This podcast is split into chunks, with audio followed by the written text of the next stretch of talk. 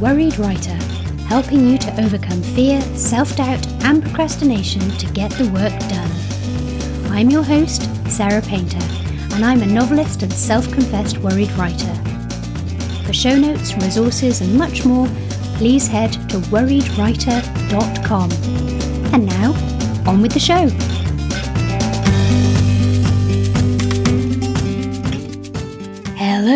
Welcome to episode 37 of The Worried Writer. I'm recording this on Tuesday, the 27th of February 2018, and it is a chilly, snowy day here in Fife. It's been really bright, but snowing on and off all day long, and now it's getting on for about four o'clock, and it is very heavy out there. I do hope I don't get snowed in. My guest today is Caroline Mitchell. She's an ex police detective turned USA Today best selling thriller author. Her latest book, Silent Victim, just became a global bestseller when it hit number one on Amazon in the UK, USA, and Australia. I loved speaking to Caroline. She brings her real life experience as a police officer to her writing, and she also has an incredible work ethic, something I really admire. We talk about her writing process, path to publication, and the secrets behind her amazing productivity. In my writing news, Beneath the Water came out on the 8th of February and has had some lovely reviews, including some spots on various blogs. I'm so grateful to book bloggers for the amazing work they do and the time and thought they put into their reviews. And I'm really happy and relieved by the positive response. Lake Union assigned me a publicist for Beneath the Water, which makes me feel very fancy. And through that, I've had a few articles and interviews in places like Female First. And I will also be featured in Writers Forum magazine, which is very exciting. She has also organised a blog tour, which is kicking off on Monday, the 5th of March. I'll pop a link in the show notes. If you've bought the book, a massive thank you. I really appreciate your support. And if you could spare a few moments to leave me a review, that would be amazing. Reviews really help other readers to discover my work, and they are also an important sign of success within the industry, looked at by publishers and promotional services such as BookBub. Basically, reviews will help me to sell more copies of Beneath the Water, which will, in turn, make it more likely that I will get another publishing deal. While I'm asking for help, I also want to let you know that I've bitten the bullet and I am setting up a Patreon account for this podcast. In the three years I've been doing the monthly show, my listening figures have grown, which is fabulous, but that does increase the cost of the hosting service. Plus, each show takes around five hours to research, record, and edit. There are lots of things I would like to do with the website and the show to provide more content and value to you all. But it's hard to justify the time when it actively costs me money at the moment rather than making any. I'll put a link in the show notes, but essentially you can support the show for as little as a dollar per month. This feels very weird and uncomfortable, um, but I'm giving you the option because when I asked um, how you guys would like me to fund the podcast, Patreon was the overwhelming choice over getting sponsorship for the show. And I must admit, I would prefer not to add adverts. Also, a very kind listener, thank you Andy, asked to send me a one-off payment as a tip. So I've set up a PayPal button too. So if you would prefer to support me via a one-off payment of whatever amount, there is that option too. And of course, you can buy my books. In other news, I did my first event through the Scottish Book Trust Live Literature Scheme, a workshop in a high school in Aberdeen. I was pretty nervous, as I'm sure you can all easily imagine, but the class were absolutely lovely, really responsive and welcoming, and I actually really enjoyed it.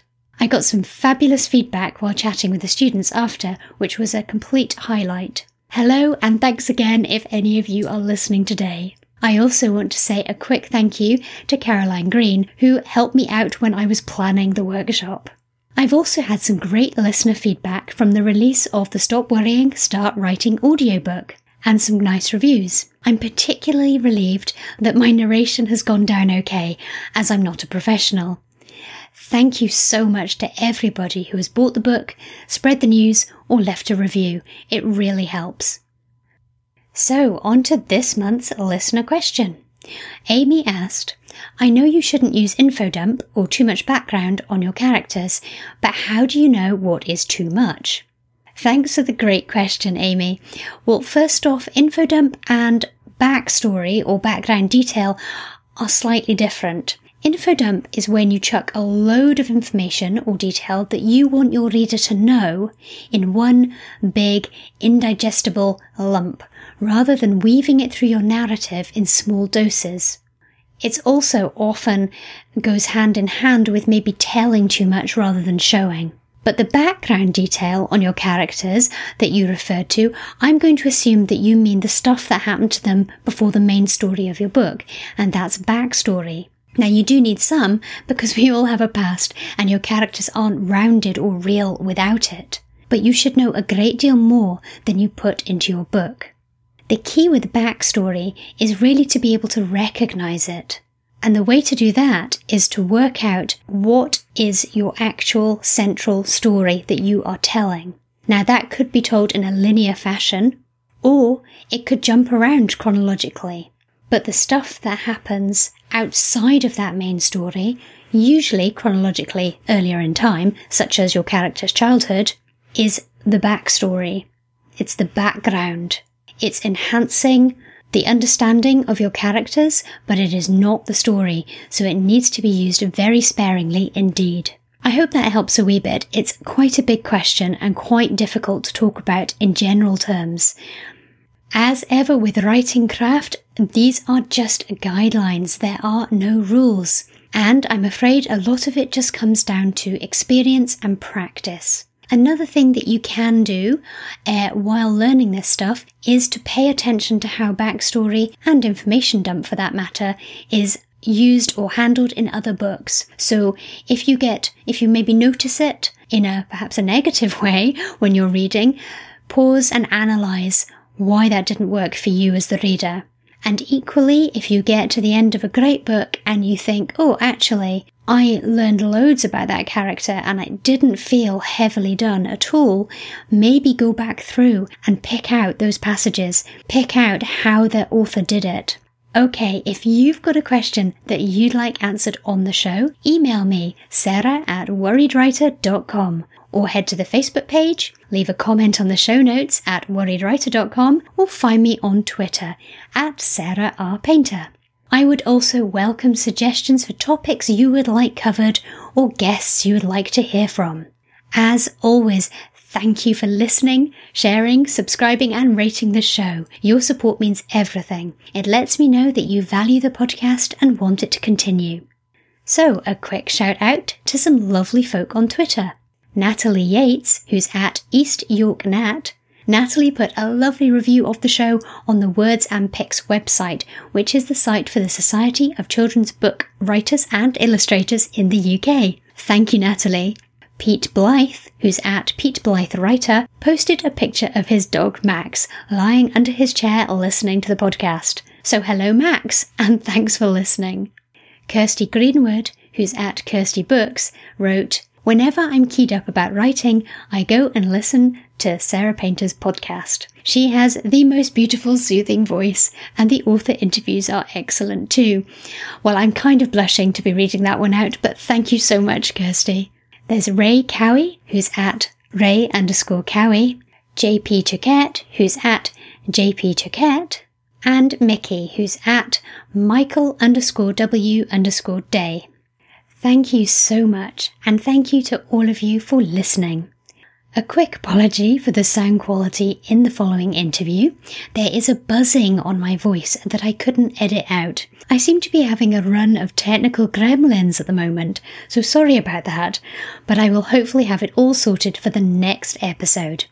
Now, on to the interview section of the show.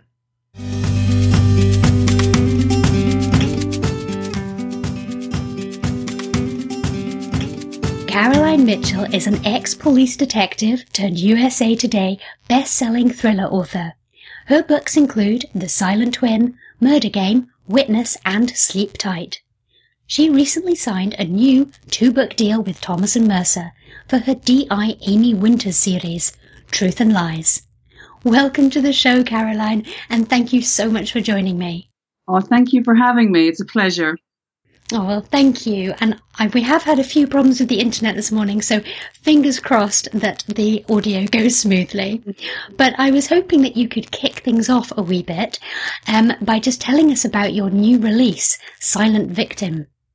Yes, yes, I'm very excited about the release of Silent Victim, and it's uh, not very far away now either. It um, the story all started off with a question, really. My husband and I were talking about um, moving home one day, and I started to think of it as you do as a writer, go into the, the dark depths of your mind with these things. And I thought, what if you'd done something really bad and, and buried a body in the back of your home and had to sell up? How would you cope with that, knowing that you had to go back and, and dig up the body and hide it again because you'd have people coming around to view your home? And all these things started opening up. And I just thought, what if you went back to that body that you'd buried and it was gone? Then what would you do? So yeah, I got very excited and started scribbling like mad, and, and the story kind of took off from there. But then I also wanted to write a backstory to why the character Rebecca was driven to do what she did in the story, and uh, that's very interesting as well. It explores the whole student teacher relationship from both angles. It comes from different perspectives and uh, also from the perspective of, of her husband as well, who later discovers the truth. And you start to read it. And as reviewers have said already, it gets to the point you really don't know who to believe. So I, I really enjoyed writing that book. I had great fun with it. It does sound fantastic. And that sounds very much a sort of psychological thriller. But I believe you've also written a serial killer sort of thriller and more crime thrillers as well. Is that right? Yes, I do. Although they all kind of contain a very strong psychological element. It's just that, mm-hmm. um, given my experience in the police, I, I, also enjoy writing a good crime thriller with various uh, detectives involved. And I obviously take experience from uh, the people I used to work with and, and, the characters I used to encounter on a daily basis. So that's another side of it I enjoy. I quite enjoy writing both in tandem. So sometimes I release a psychological thriller while I'm working on a series. So it's all great fun. And was it your work within the police which really led you to writing um, crime thrillers, or did you kind of start off with something different for a change? You know, because I can imagine that after a day of working as a police officer, part of you might have wanted to come home and, you know, write about something else. Yeah, yeah, I totally agree. It can get a bit like a busman's holiday, especially when you have to have a certain amount of creative license as well. I think that's what worries me more is that I know a lot of my colleagues um, read my books and I always kind of cringe a little bit and say, yeah, I, I have to apologize that this sergeant has a lot more freedom in this book than normally because uh, she's not bogged down with paperwork all day sitting in her office. So that's always on my mind. But no, I, I enjoy uh, writing a good crime thriller because I have that inside view, I suppose, of what it's like to work in an office and the stress that people are under and just the, the colleagues, you know, themselves before you even get under the skin of the criminals that they're dealing with. And uh, it kind of fascinates me. But then I suppose that all comes back to that whole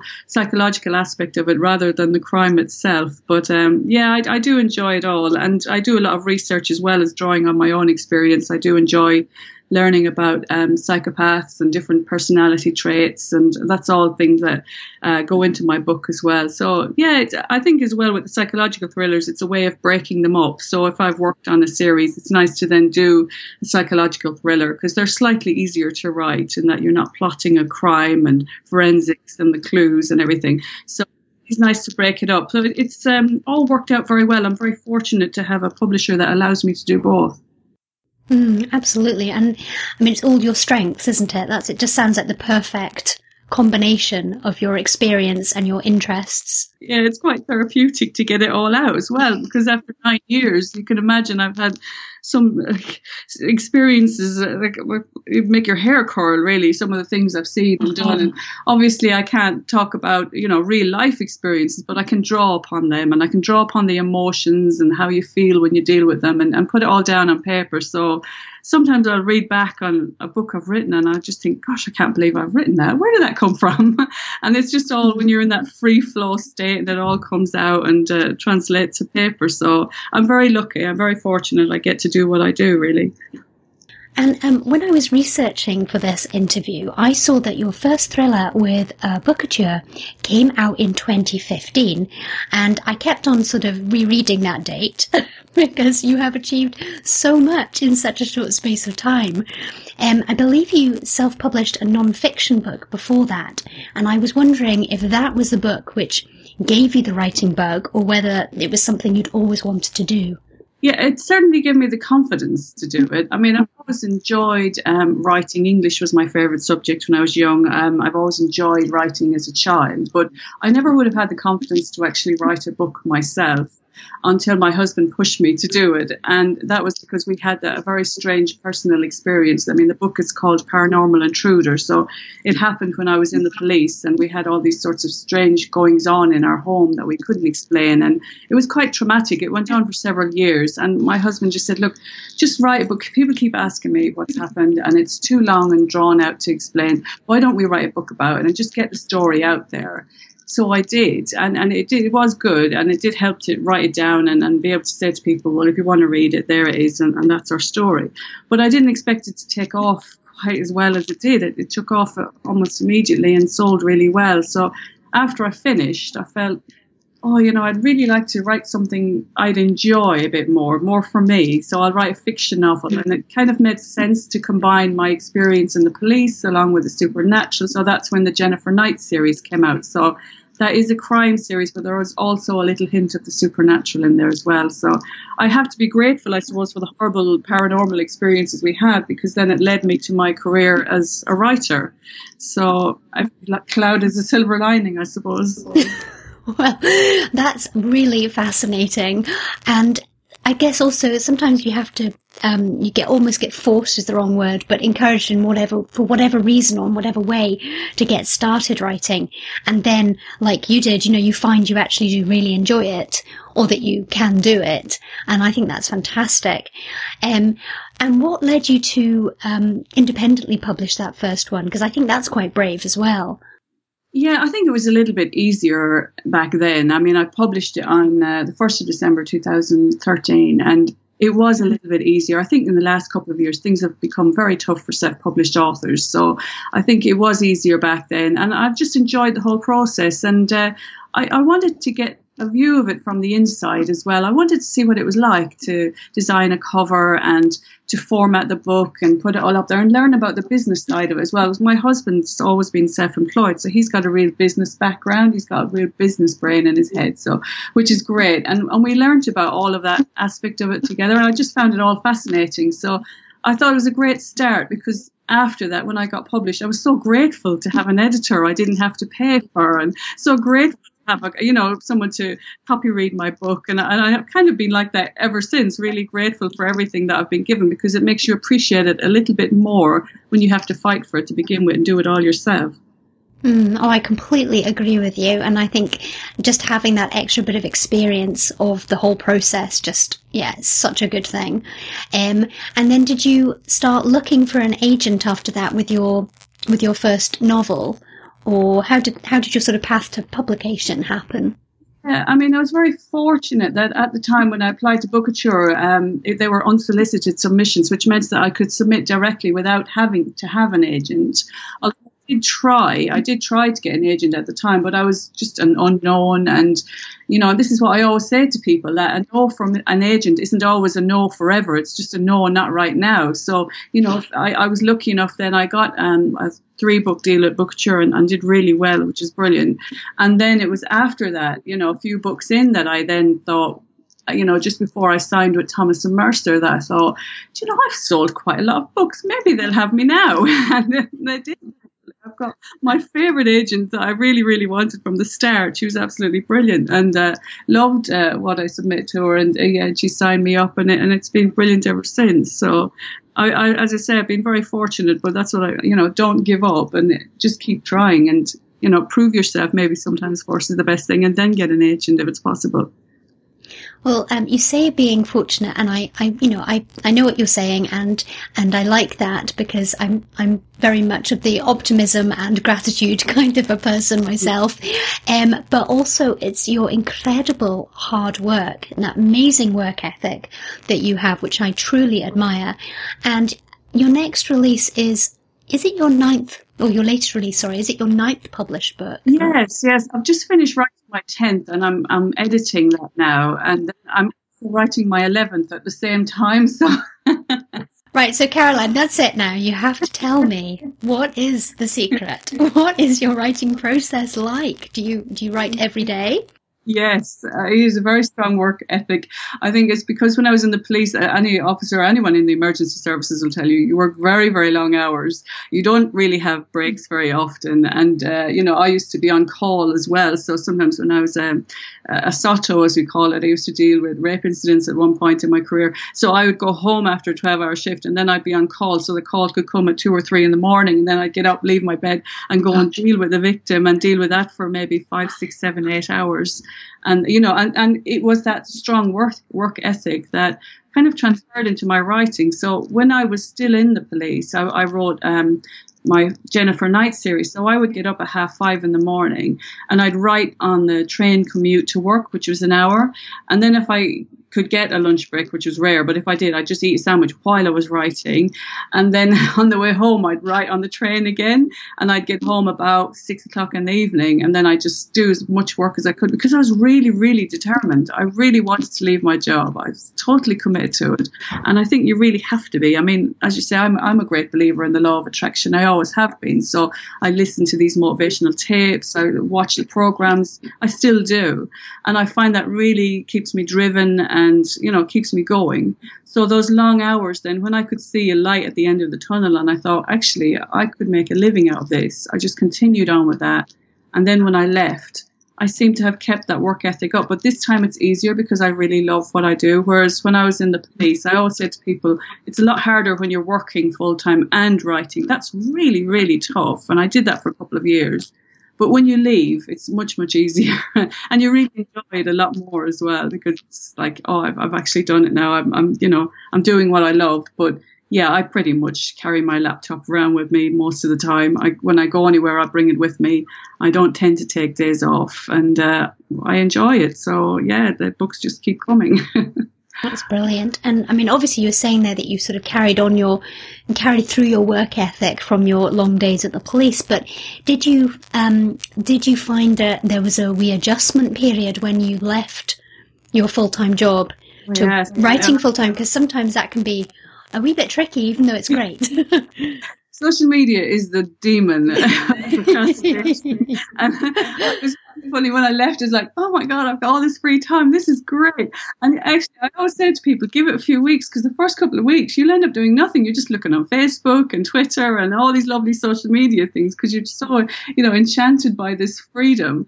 But then there comes a point you think, actually, I, I am meant to be writing for a living, so I need to get really strict. And that's with me where it comes into goal setting, uh, word count. Everything is set. I have a diary and I write every day what I've done. And if I don't keep up one day, I have to make up for it the next day. And Scrivener is very good as well at word count. But yeah, if I don't write it all down and keep a tally, and this is why it's also good to work with a publisher because they give you deadlines. I think self-publishing you'd probably take a lot longer. I would anyway.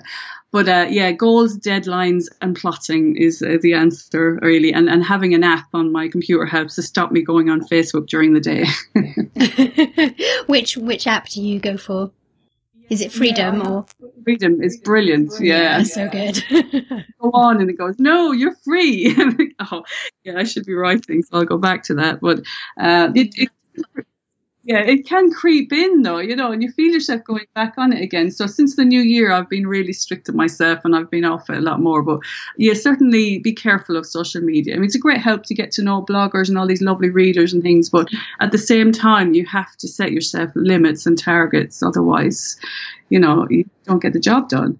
And when you are writing, say, first draft material, um, what sort of word count do you set yourself a day or does it vary? Yeah, it, it, all depends on my target and when I'm due to finish it. But usually, you know, like I say, I'm, I'm, producing a book every six months. For the last couple of years, I've been writing three books a year, which is, you know, hard going. And I said this year I'm going to cut back to two, but yet I still find myself plotting another one when I have a quiet moment, going, "Oh, this would be quite good, though."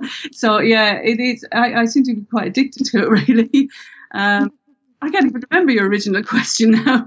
I was just asking if there was a particular word count that you aimed for when you were first drafting. What I do is I dictate the first draft. So I get it out really quickly. Yeah, I can get a first draft out in, in five weeks, really, really quickly. But it is rubbish though. Then I have to go back and edit it all and fix it. But I find the dialogue is much better when I dictate because, I mean, basically it is all dialogue. And then I back and I'll put in the setting and the scenery and the descriptions. And it's like a painting, it's just layer upon layer. But yeah, first, first draft I can do quite quickly, but at least, I don't know, 2,000 words a day. But if I'm dictating, I could do 10 or 15,000 words in a weekend because I'm just telling the story. But then you go in and change it and show it rather than tell it, if that makes sense. Absolutely. And when, when did you introduce dictation into your process? Because it's it's something I'm thinking about doing, but I'm a wee bit nervous about whether how it'll work for fiction. I guess. Yeah, no, it works brilliantly for me, just as a first draft tool, you know, and then I'll work on it in Scrivener after that. But um, I I did it a couple of years ago. It's, it's Joanna Penn that um, inspired me to do it. She's got a brilliant podcast, and I listen to her, and I get great tips and ideas. And it's Dragon I use, and um, I just thought I'd give it a try. I mean, with my Irish accent, well, you know, you, you're probably the same with your accent. You think, oh God, he's going to understand a word I say. But it does get it does get easier. It doesn't understand any swear words, so I have to type. I was just going to ask about that. I've heard that it doesn't like swear words, so I'd be totally banjaxed. yeah, I know. I have to type those in. So, uh, but it's all great fun, and I'd certainly recommend trying it. I think they do have a 14 day money back thing that if it doesn't work out, you can, you know, um, send it back for a refund, which is quite good. But I, I certainly don't regret it. It's been brilliant for me, and it works. It takes the pressure off when you just want to get that first draft out quickly. No, that's a great tip. And um, you've mentioned plotting a couple of times, so I'm assuming that you actually outline or, or plot your books first. Is that right? Yes, I definitely do. I actually use a spreadsheet to do it, and and it goes across, and so I do like a box for each chapter with just a couple of lines, and I'll do from start to finish, and obviously, I do, when I send it to the publisher as well to look at, I do a big synopsis and a big outline of it because they're very good. Usually, they accept my books on three chapters and an outline. I don't have to have the whole book written, which is brilliant. But you know, your characters do take over to a certain extent, and the story always ends up differently than when it started. But it's just nice knowing that I'm not painting myself into a corner. Sometimes I'll do the last chapter very early on, just to know I can ha- I can use that as an ending if needs be. But there's always lots of twists and turns, and usually the ending is completely different. But it's just that little bit of peace of mind, you know, to know I'm not setting myself up to. I did it once, uh, didn't plot a book, and I had to delete thirty thousand words because it just made no sense at the end. So I plot after that. no, that's sadly familiar to me, but um, I still haven't mastered plotting, unfortunately. So yeah tiniest little bit of guidance. That's all you need with each one, really.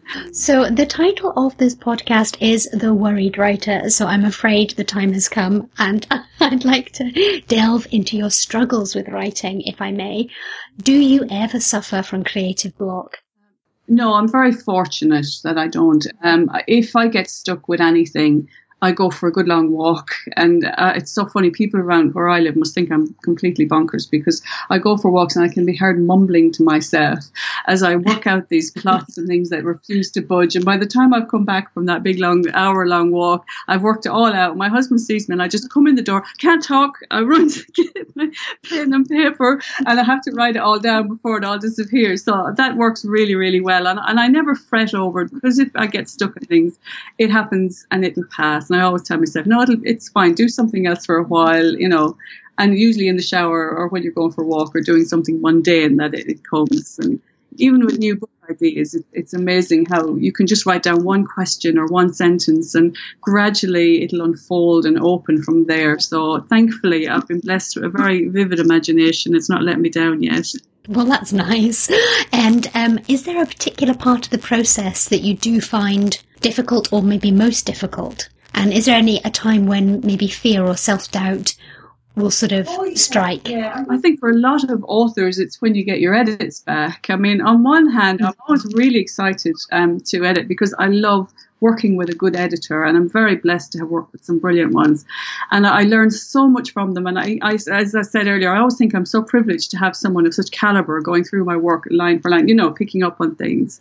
And you, really do learn and you get better. But there is always that thing when they come, and I literally struggle just to open that for about a day. I, I can hardly look at it. Oh God, what am I doing? I'm fool. I can't write. Look at all this. you know, you think, well, I, am kidding everyone, you know, I'm, I'm rubbish. But after the day or so, and then you, you go through your edit and you find these lovely, well, I do, and you find these lovely little encouraging things saying, oh, I love this, and this is really good. And you calm down, you think, actually, yeah, I can, I can write now, this is fine. So I think, you know, you wouldn't be human if you didn't suffer from that every now and again. Um, but edits are there to help, and, and they do make it a lot better book. And everybody, I think, in my opinion, should have a good edit, you know, you shouldn't just let it go. Um, yeah, don't take it to heart. no, no. I think a lot of it, for me anyway, it does come down to fear. In that I kind mm. of I think, oh, I don't want to do it because it's done and I can't be bothered and it's going to be so much work. But really, I'm just frightened that I can't do it. That I can't come up with good solutions to the excellent points that have been raised. Or yeah. and when I sort of recognise that, then I'm usually like, okay, well, I've done it before, so I'll give it a go. Really pernickety, and it's like, oh, now I've got to research that. Why are you asking me that? Yeah. or if I change that, then I've got to change this, this, and this. That's going to be a pain. but once you've done it, you feel better and you feel a sense of accomplishment. You think, actually, yeah, that you you were right. yeah, and I quite like ticking things off as well. So I quite like making a wee list of all the things, yeah. and then I can yeah. like tick. That's quite satisfying. Oh yeah, you have to physically print it out and get a pen, just put a line through it, and yeah, definitely, it works really well.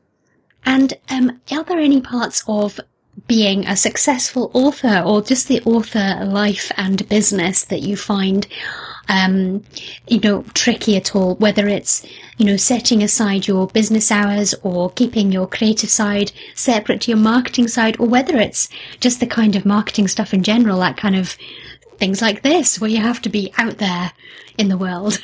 I, I, enjoy I enjoy this. I, I, enjoy talking to people, and I love talking to people on social media. And I think that's something, as I said earlier, I just have to rein myself in with a bit because I can't get in hours of your time. I have this thing, another app called Rescue Time on my MacBook, and it it, it makes a note every week of exactly how many hours I spend on social media and certain sites, and that has really reined me in because it's frightening, you know, how, how you can get lost there. So that's something I have to watch. But I, I, just consider myself very, very fortunate. I think of my colleagues in the police, and you know, uh, it's hard. Jobs like that are so tough. It can be rewarding, but they're hard as well. And I never used my family. I mean, I've got four kids and I never saw them. And, and now I get to be here all the time. So if I do need to do something one day, I can make up for it the next. And I just think I'm the luckiest person in the world. So, um, yeah, I can't complain really.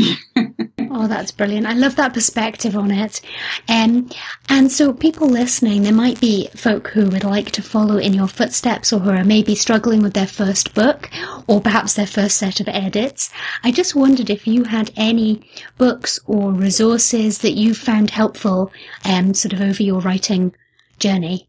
Yeah, yeah, I did. I have a blog, um, which is Caroline Writes, caroline-writes.com. That's it. And I have written some blog pieces there about writing and how I left my job and how I did it and how I got publishing contracts. So yeah, if, if readers want to have a look there, they will find them. Um, but what I, I mean, I always tell people the same things really. It's just that constantly work on your craft. Never stop learning because I certainly don't. I'm still learning now. Um, constantly work on that. There's a wealth of information on the internet. Um, uh, and don't give up and look into the law of attraction and, and watch the video The Secret and listen to some brilliant motivational tracks on Spotify that I listen to just while I'm brushing my teeth in the morning, you know, that really set you up for the day. And it is a case of believe in yourself and, and don't give up. And you, you know, it's not an easy profession and it is very tough, but if you really, really want it and you believe you can do it, then keep going. That's my advice. That's fantastic advice. Thank you so much. And just to finish up, what are you working on at the moment or what's next? Yes, I'm, I'm really excited. I'm just waiting for the cover to come through for Truth and Lies, which is the first in my DI Amy Winter series. And the uh, blurb for that isn't up yet, so I can't wait to share it with everyone because I'm really excited about the idea I came up with for this detective. But it's it's quite unusual, so I cannot wait to share that. Um, so while I'm editing that and waiting for the cover of that, I'm also working on the second in the series, so I'm writing that as well. So very busy at the moment, but I wouldn't have it any other way. No, absolutely. And where can people find out more about you and your books? Yeah, well, I'm on Amazon as Caroline Mitchell, uh, the author. But if anyone wants to look up my blog, it's www.caroline-writes.com. And uh, like I say, I've got some interesting pieces there about writing, which are quite encouraging, I hope. And they can find me there, and all my books are there as well. And I imagine they might be able to find you on Twitter occasionally, maybe. Yes, yes. and Facebook and Pinterest and Instagram and every other social media outlet imaginable. Fantastic. Well, I shall put all the links in the show notes, but thank you so much for your time. It was lovely to speak to you. Lovely chatting to you. Thank you for having me. Thanks for listening today. For show notes and links, head to worriedwriter.com. If you'd like to connect, find me on Twitter at Sarah R. Painter or use the hashtag WorriedWriter. See you next time.